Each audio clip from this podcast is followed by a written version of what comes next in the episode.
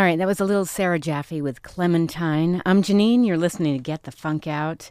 Do want to mention we are on Twitter at KUCI FM. I'm on Twitter at moms, M O M Z underscore rock. We're on Instagram, KUCI FM, Tumblr, blog.kuci.org, Facebook.com forward slash KUCI 889. Up next, my next guest, Arnie Benn, Evolutionology, the power of knowing how people work. Good morning, Arnie. Good morning. I am so excited to have you on the show. Um, this book, how did this come about? Well, thank you for having me. My pleasure. Um, it kind of grew out of my own process of self analysis and trying to learn how I was being and how I was growing as a person. And when I was analyzing my own growth, I started seeing that what I was going through, everybody else around me seemed to be going through exactly the same thing. Mm-hmm. So I, I kind of boiled it down to its fundamentals, and then I, I felt I needed to share it. So that was how it all started. I when I was reviewing this book, I noticed in the back it says fear is the default human emotion. And I think sometimes people react in anger, but it's really fear at the root of that. Right. There, yeah. There are only, in my opinion, two primary emotions: positive emotions and negative emotions. Um, everything else is just commentary, and the, the it all emerges from our survival instinct since we are mortal and we can be hurt and we can be killed, our deepest truth as as a species is to stay alive, survival instinct, our fight and flight response, which everyone's quite familiar with. So everything that happens in our lives, we funnel it through the, the concept of fear, and we our, our emotions decide for us whether we're feeling vulnerable or whether we're feeling safe. If we're feeling vulnerable or afraid or insecure in any way, even if it's only perceived, mm-hmm. we'll experience a negative emotion like fear or anger or depression, frustration, resentment, any of the negative emotions. And if we feel the absence of fear, if we're feeling safe, then we'll feel some of any of the positive emotions, happiness, joy, comfort, love, whatever the, whatever the case may mm-hmm. be. I grew up in Manhattan and I lived there for about eight years growing up. And talk about fearful you know, I was taught like don't look anybody in the eye and carry your money in your shoe, and so you know, but and I but I had to learn how to be strong. Eh, like you know, I became a tomboy out of this uh, feeling of I was some days I was scared and some days I was going to be tough. Right. You know. Right. So let's talk about. There's a lot to talk about in your book. How long did you really think about this book before you wrote it? Because I feel like it's very deep and filled with a lot of you know, really interesting insights. Thanks. Well, I feel that I've been, I've always been very interested in personal growth and in trying to become the best person that I could become and try to understand my weaknesses, what was holding me back. Um, I've always tried to focus on what, what makes life worthwhile and, and, you know, what do I want to achieve by the end of it all. So I've always been analyzing my own behavior. I've been through, you know, several different, I, I was religious when I was in my 20s. Um, then during my 30s, I kind of stepped back from religion. So I've been through several different phases in my life, but the commonality was always self-analysis, trying mm-hmm. to understand what's important about life and, you know, how does one become better, what's it all about, um, and why do we do the things that we do. Uh, you know, one of my primary frustrations, which led to this book, is, you know, we've been raised to believe that human beings are civilized and that we're sophisticated and that we have free choice and that we're, we're the most evolved species on the planet. So I kind of grew up with this almost with this expectation that people are innately good and are going to do the right thing. But I gradually came to realize that our motivation is primarily safety and security. We're all primarily motivated by what is going to make us feel more safe mm. and what is going to make us feel less vulnerable. And we we make all of our decisions and our choices based on that criteria.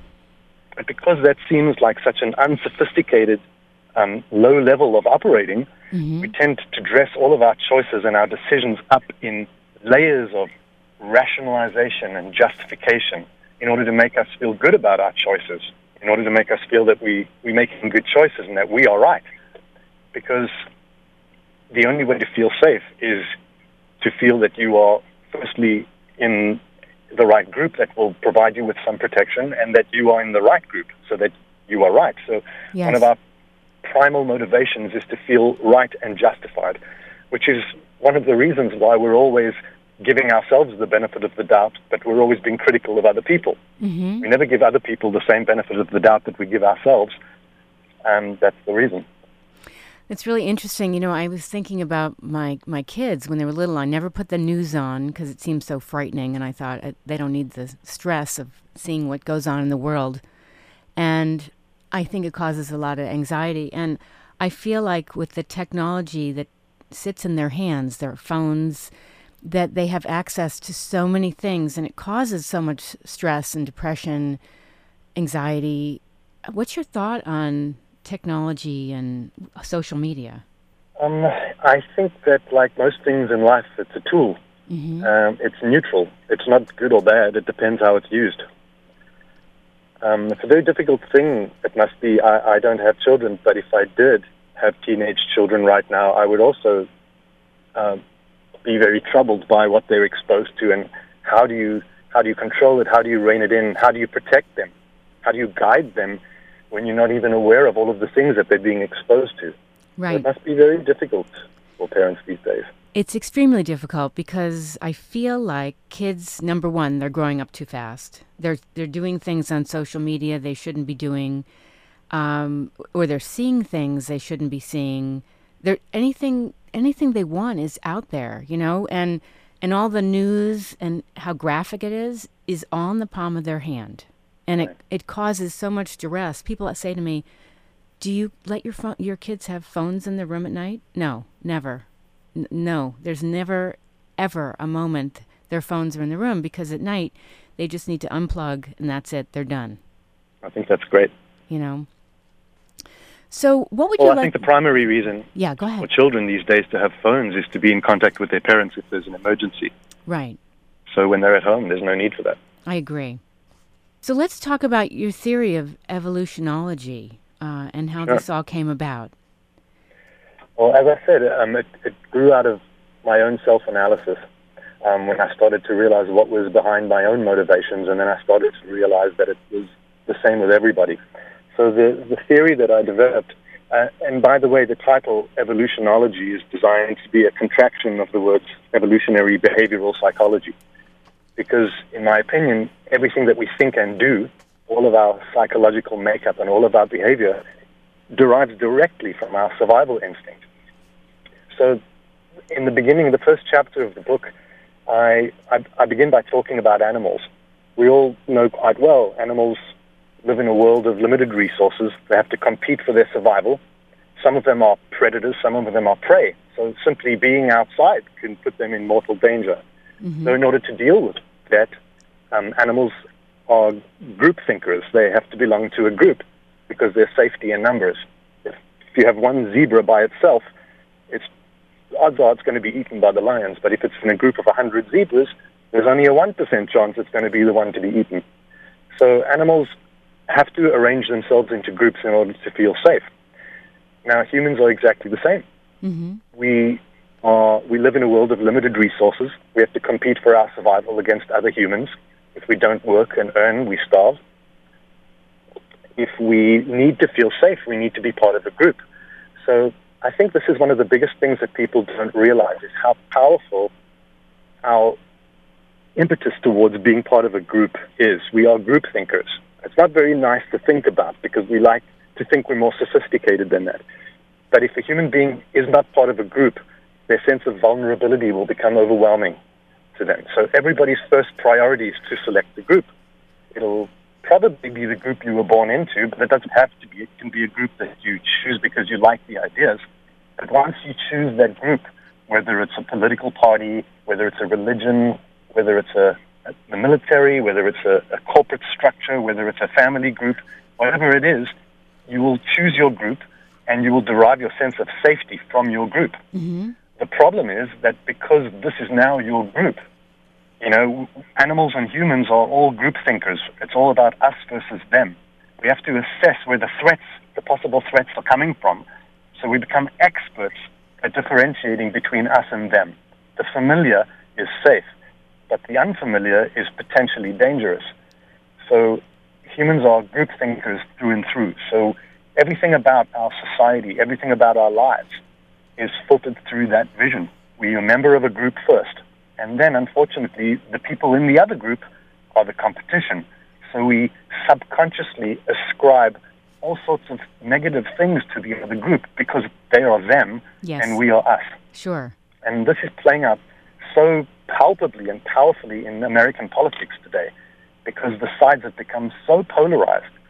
And on both sides, they're not only so polarized, but they've become so vehement that they are right. They're absolutely convinced that their ideas are correct. Yes. And since they are correct, the other group must therefore, by definition, be wrong. Yeah. And if someone's wrong, then you have all the justification that you need to decry them, to naysay them, to call them names, to persecute them even. Um, and that is at the root of all of the trouble in our society.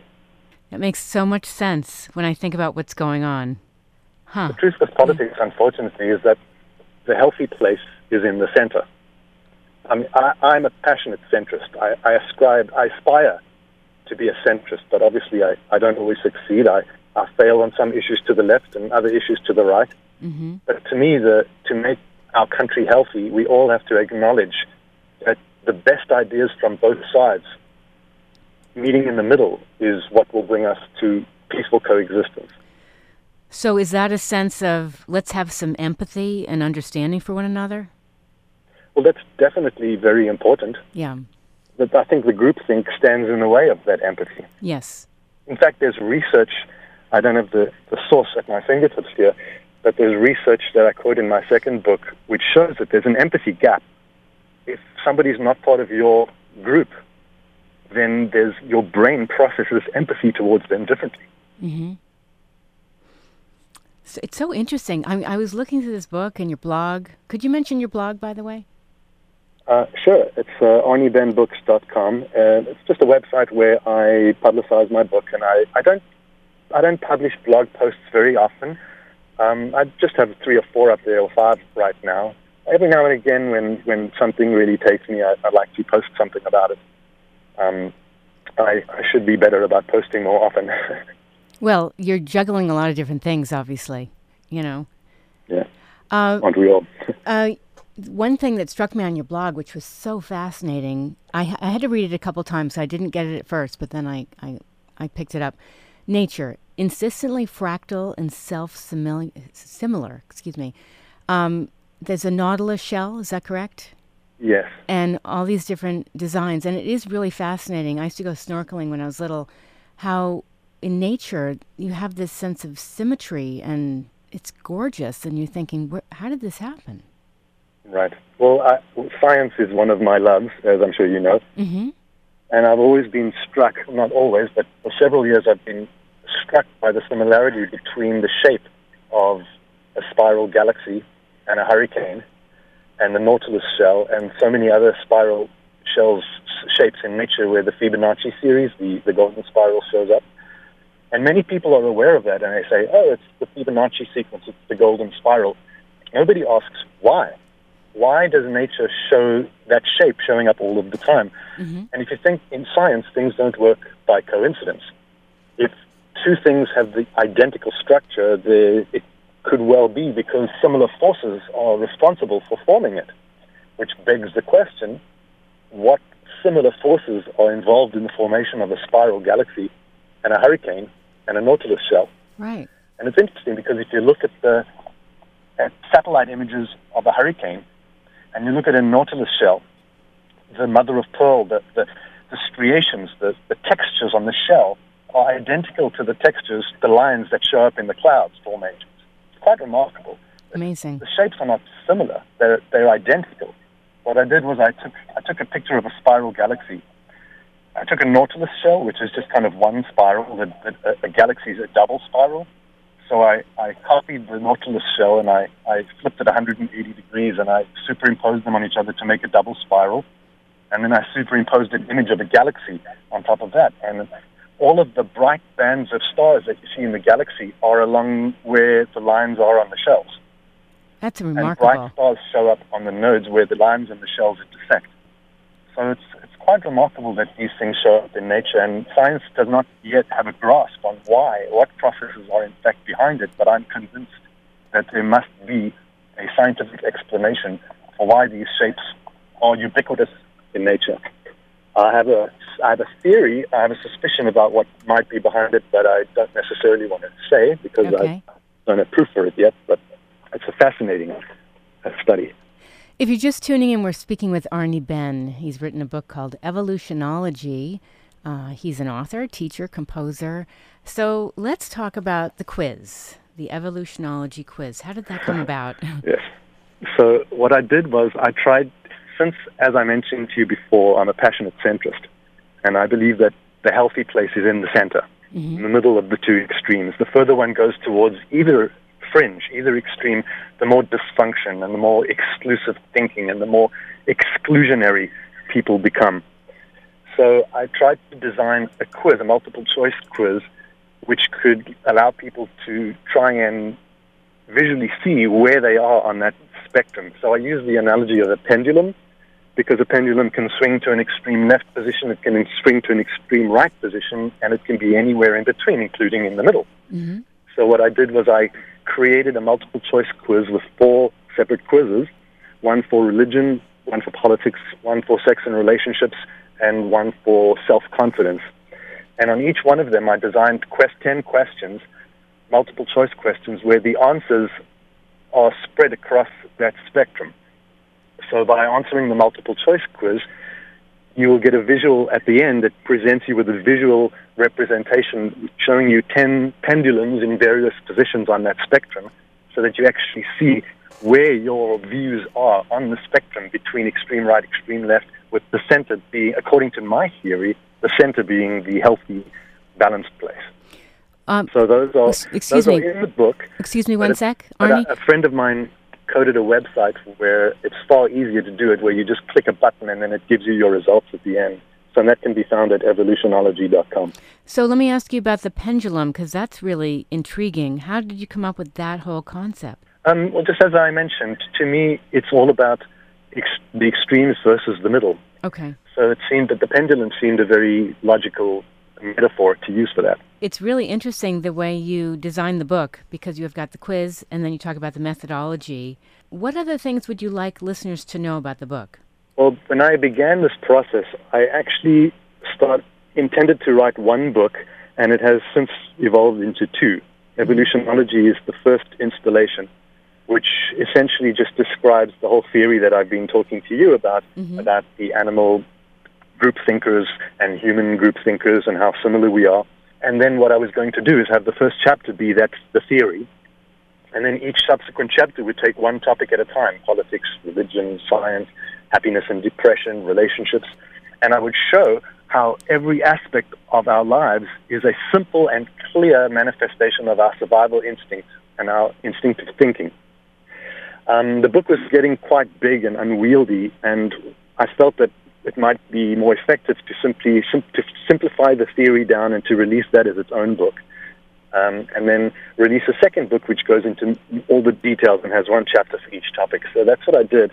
So uh, Evolutionology came out, I believe, the beginning of last year, or perhaps two years ago. Okay. Um, I'm almost done with the second one, which, and I'm using the title for the second one, which I had intended using for the, the whole book, which is called The Animal in the Mirror, I like that.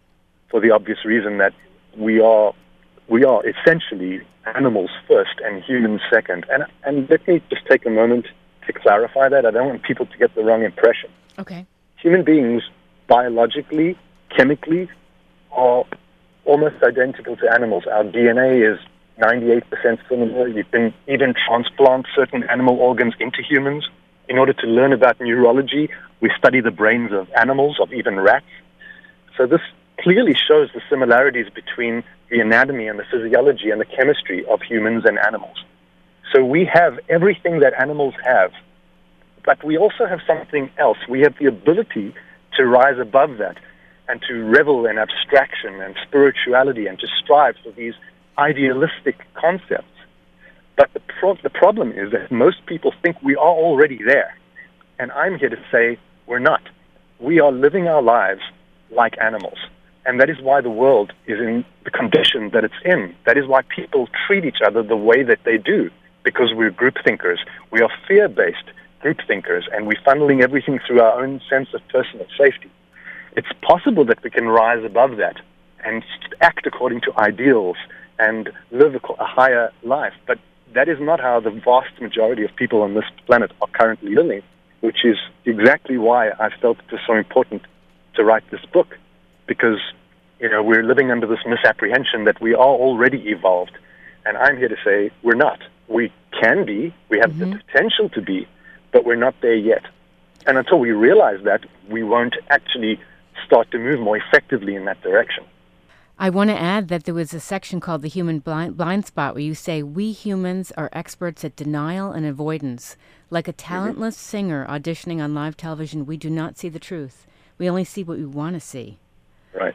Wow, that just struck a chord with me. And one more thing which fascinated me when I did the, some of the research for this book is the concept of free will. Mm-hmm. Most people think that we all have free will. But it's very interesting. There was research done in San Francisco in the 80s and 90s. Uh, Benjamin Libet, I believe, was the scientist who began this research. And he did this experiment where he placed electrodes on people's heads to mm-hmm. capture their brain waves. And he placed them in a scenario where they could make free will decisions. They could do actions they wanted to do when they wanted to do it. And he monitored their brainwave activity. And what he found was that when somebody made a decision that they thought was a free choice, the brainwave activity that was building up to that action began up to 10 seconds before they became aware of even wanting to make a choice, which is wow. a remarkable result. Yes. So many of his colleagues pointed out, there you go, no such thing as free will. We're, we're automatons. Mm-hmm. And Benjamin Libet said something remarkable. He said, no, you don't understand what free will is. Free will does not mean that you're plucking an idea out of thin air and then acting on it free will is veto power over your impulses because your survival instinct and your fear is constantly causing these motivations to be bubbling up from your limbic brain, prompting you to act one way or, or another in order to make yourself feel more safe. And free choice means, first, you recognize where those impulses are coming from. They're coming from your fear, from your survival instinct. Yes. And second, the ability to say, you know what, no, I'm not going to act on that impulse. I'm rather going to act this way because this is acting in accordance with the ideals that I that I believe are more important. Mm-hmm. So the person that has that kind of mastery over their emotions and their impulses is somebody who has free will, which is a fascinating concept because it means that not ev- everybody in the world does not have free will in equal measure. It depends on the mastery that you've attained over your emotion and your impulses. Can this also be applied to people that have fear of public speaking? Because it sounds like, you know, if you have anxiety to get up there, but you've, I always say, like, you've got one, this um, insecure person on your left shoulder and somebody that's strong on your right, but sometimes you feel like the weak person is winning and they're going, I can't do this. But then right. I, I feel like the person on the right shoulder is going, Yes, you can. I'm going to kick you, you wimpy person, off my other shoulder, and I can do this. Yeah, well, again, that's exactly that same thing is taking hold of the instinctive side and mastering it and not letting the fear um, run your decision making for you. The only reason people are afraid to speak in public is fear of making a fool of themselves, fear of saying the wrong thing, fear of being rejected by the group. Yes. All fear. Right. Wow. So, Arnie, where can people find out more about you? You can find out a bit more about me on my website, arniebennbooks.com arniebenn.com, A-R-N-I-E-B-E-N-N books.com. Um, there's some information there. And uh, my book can be found on Amazon. The digital version is actually a free download. Oh. But obviously the printed book isn't. Right. Um, yeah. Fantastic. I want to thank you so much for calling in. This has been wonderful. Thank you for having me. All right, my pleasure. Be well. You too. Have a great you. day. You too. Bye bye. That was Arnie Benn calling in. He's an author, teacher, composer. He's written this really fascinating book, Evolutionology The Power of Knowing How People Work. And if you'd like to find out more about it, all the info is up on my show blog, getthefunkoutshow.kuci.org. And uh, the complete conversation will be up on my blog within an hour or so. Uh, right now, Sheldon Abbott is standing by with Cure for the Blues, and we're going to listen to uh, one song I'm going to wrap the show with Jeff Buckley. This is Last Goodbye. If you'd like to find out about being a guest on the show, just send me an email to Janeane, J A N E A N E, at kuci.org. And you can follow me on Twitter at moms underscore rock. Have a great day.